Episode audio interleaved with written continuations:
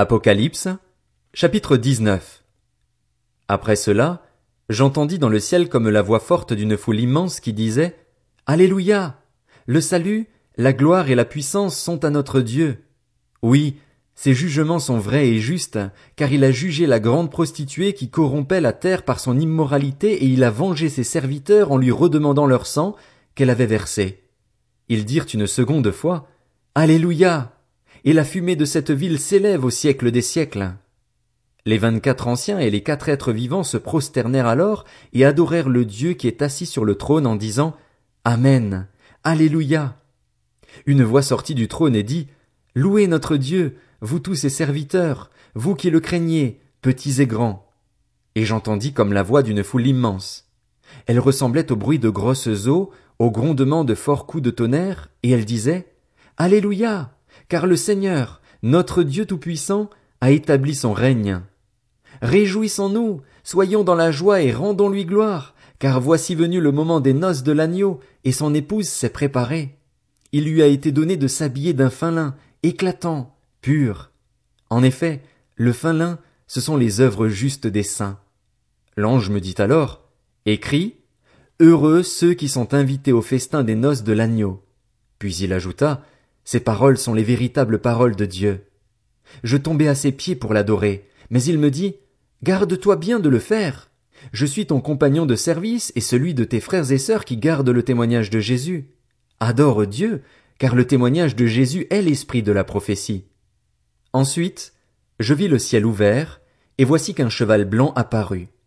Celui qui le montait s'appelle fidèle et véritable, il juge et combat avec justice. Ses yeux étaient comme une flamme de feu et il y avait de nombreuses couronnes sur sa tête. Il portait un nom écrit, que personne d'autre que lui ne connaît. Il était habillé d'un vêtement trempé de sang. Son nom est la parole de Dieu. Les armées célestes le suivaient, montés sur des chevaux blancs et habillés d'un fin lin, blanc et pur. De sa bouche sortait une épée aiguë à deux tranchants pour frapper les nations. Il les dirigera avec un sceptre de fer et il écrasera lui-même le raisin dans la cuve à vin de l'ardente colère du Dieu Tout-Puissant. Il portait sur son vêtement et sur sa cuisse un nom écrit, Roi des rois et Seigneur des seigneurs. Je vis un autre ange debout dans le soleil. Il cria d'une voix forte à tous les oiseaux qui volaient haut dans le ciel, Venez, Rassemblez-vous pour le grand festin de Dieu afin de manger la chair des rois, la chair des chefs militaires, la chair des guerriers, la chair des chevaux et de ceux qui les montent, la chair de tous les hommes, libres et esclaves, petits et grands. Alors je vis la bête, les rois de la terre et leurs armées rassemblés pour faire la guerre à celui qui montait le cheval et à son armée. La bête fut capturée, ainsi que le prétendu prophète, qui avait accompli devant elle des signes miraculeux pour égarer ceux qui avaient reçu la marque de la bête et adoré son image. Tous les deux furent jetés vivants dans l'étang ardent de feu et de soufre. Les autres furent tués par l'épée qui sortait de la bouche de celui qui montait le cheval, et tous les oiseaux se rassasièrent de leur chair. Apocalypse, chapitre 20 Puis je vis un ange descendre du ciel. Il tenait à la main la clé de l'abîme et une grande chaîne. Il s'empara du dragon, le serpent ancien, qui est le diable et Satan, l'enchaîna pour mille ans et le jeta dans l'abîme. Il ferma et scella l'entrée au-dessus de lui afin qu'il n'égare plus les nations jusqu'à ce que les mille ans soient passés. Après cela, il faut qu'il soit relâché pour un peu de temps. Ensuite je vis des trônes, et ceux qui s'y assirent reçurent le pouvoir de juger. Je vis aussi l'âme de ceux qui avaient été décapités à cause du témoignage de Jésus et à cause de la parole de Dieu, tous ceux qui n'avaient pas adoré la bête ni son image et qui n'avaient pas reçu sa marque sur le front ni sur la main. Ils revinrent à la vie et ils régnèrent avec Christ pendant mille ans. Les autres morts ne revinrent pas à la vie avant que les mille ans soient passés. C'est la première résurrection. Heureux et saints ceux qui ont part à la première résurrection. La seconde mort n'a pas de pouvoir sur eux, mais ils seront prêtres de Dieu et de Christ et ils régneront avec lui pendant mille ans. Quand les mille ans seront passés, Satan sera relâché de sa prison et il sortira pour égarer les nations qui sont aux quatre coins de la terre, Gog et Magog, afin de les rassembler pour la guerre. Elles sont aussi nombreuses que le sable de la mer. Ils montèrent sur toute la surface de la terre et ils encerclèrent le camp des saints et la ville bien-aimée. Mais un feu venu de Dieu descendit du ciel et les dévora. Le diable, qui les égarait, fut jeté dans l'étang de feu et de soufre où sont la bête et le prétendu prophète. Et ils seront tourmentés jour et nuit, au siècle des siècles. Je vis alors un grand trône blanc et celui qui y était assis. La terre et le ciel s'enfuirent loin de lui et l'on ne trouva plus de place pour eux. Je vis les morts, les grands et les petits, debout devant le trône. Des livres furent ouverts. Un autre livre fut aussi ouvert, le livre de vie. Les morts furent jugés conformément à leurs œuvres, d'après ce qui était écrit dans ces livres. La mer rendit les morts qu'elle contenait, la mort et le séjour des morts rendirent aussi leurs morts, et chacun fut jugé conformément à sa manière d'agir.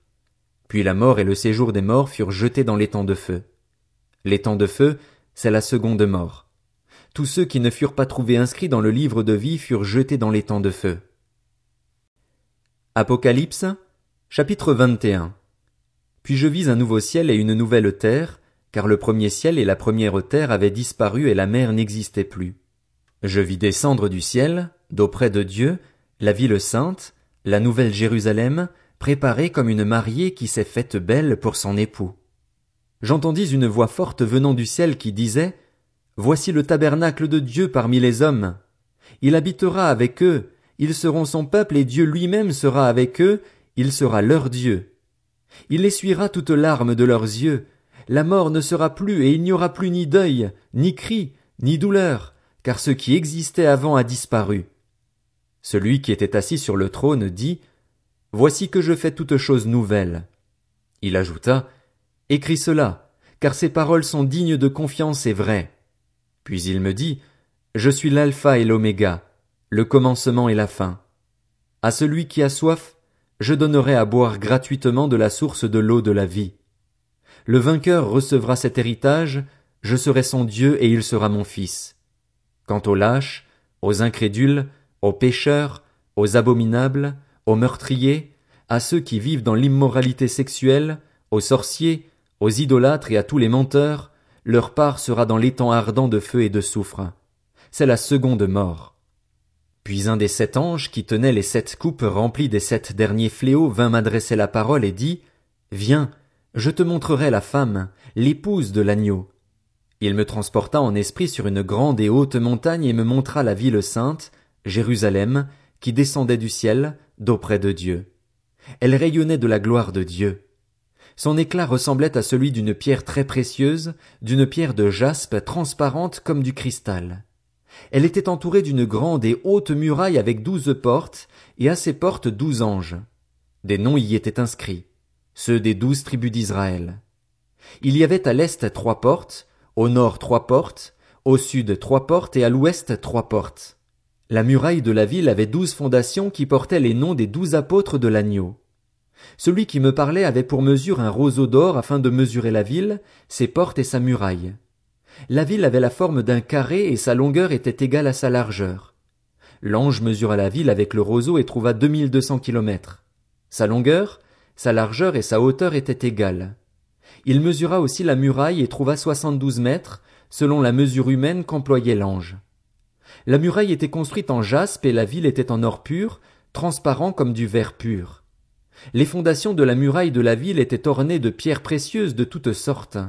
La première fondation était ornée de jaspe, la deuxième de saphir, la troisième de calcédoine, la quatrième d'émeraude, la cinquième de sardoine, la sixième de cornaline, la septième de chrysolite, la huitième de béryl, la neuvième de topaze, la dixième de chrysoprase, la onzième d'hyacinthe, la douzième d'améthyste. Les douze portes étaient douze perles. Chaque porte était faite d'une seule perle. La place de la ville était en or pur, comme du verre transparent. Je ne vis pas de temple dans la ville, car le Seigneur, le Dieu Tout-Puissant, est son temple, ainsi que l'agneau. La ville n'a besoin ni du soleil ni de la lune pour l'éclairer, car la gloire de Dieu l'éclaire et l'agneau est son flambeau. Les nations marcheront à sa lumière et les rois de la terre y apporteront leur gloire. Ses portes ne seront pas fermées de toute la journée, car il n'y aura plus de nuit. On y apportera la gloire et l'honneur des nations. Il n'entrera chez elles rien de souillé, ni personne qui se livre à des pratiques abominables et aux mensonges. Il n'entrera que ceux qui sont inscrits dans le livre de vie de l'agneau. Apocalypse, chapitre 22. Puis il me montra le fleuve d'eau de la vie, limpide comme du cristal, qui sortait du trône de Dieu et de l'agneau. Au milieu de la place de la ville et entre les deux bras du fleuve se trouvait l'arbre de vie qui produit douze récoltes. Il donne son fruit chaque mois et ses feuilles servent à la guérison des nations. Il n'y aura plus de malédiction. Le trône de Dieu et de l'agneau sera dans la ville. Ses serviteurs lui rendront un culte. Ils verront son visage et son nom sera sur leur front. Il n'y aura plus de nuit et ils n'auront besoin ni de la lumière d'une lampe ni de celle du soleil, parce que le Seigneur Dieu les éclairera, et ils régneront au siècle des siècles. Il me dit, Ces paroles sont dignes de confiance et vraies. Et le Seigneur, le Dieu de l'esprit des prophètes, a envoyé son ange pour montrer à ses serviteurs ce qui doit arriver bientôt. Voici, je viens bientôt. Heureux celui qui garde les paroles de la prophétie de ce livre. Moi, Jean, j'ai entendu et vu ces choses. Après les avoir entendues et vues, je tombai aux pieds de l'ange qui me les montrait pour l'adorer. Mais il me dit, Garde-toi bien de le faire. Je suis ton compagnon de service, celui de tes frères les prophètes et de ceux qui gardent les paroles de ce livre. Adore Dieu.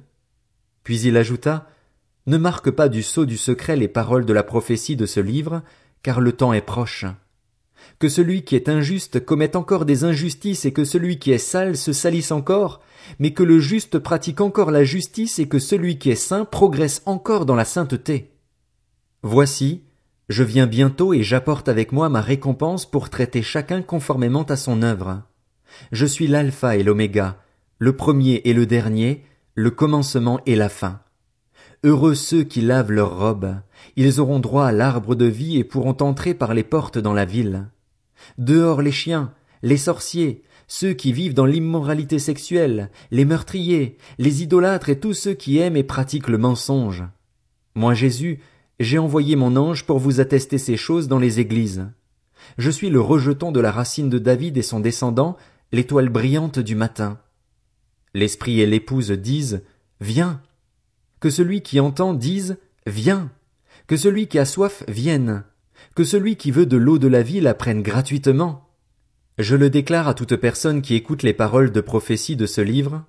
Si quelqu'un y ajoute quelque chose, Dieu lui ajoutera les fléaux décrits dans ce livre.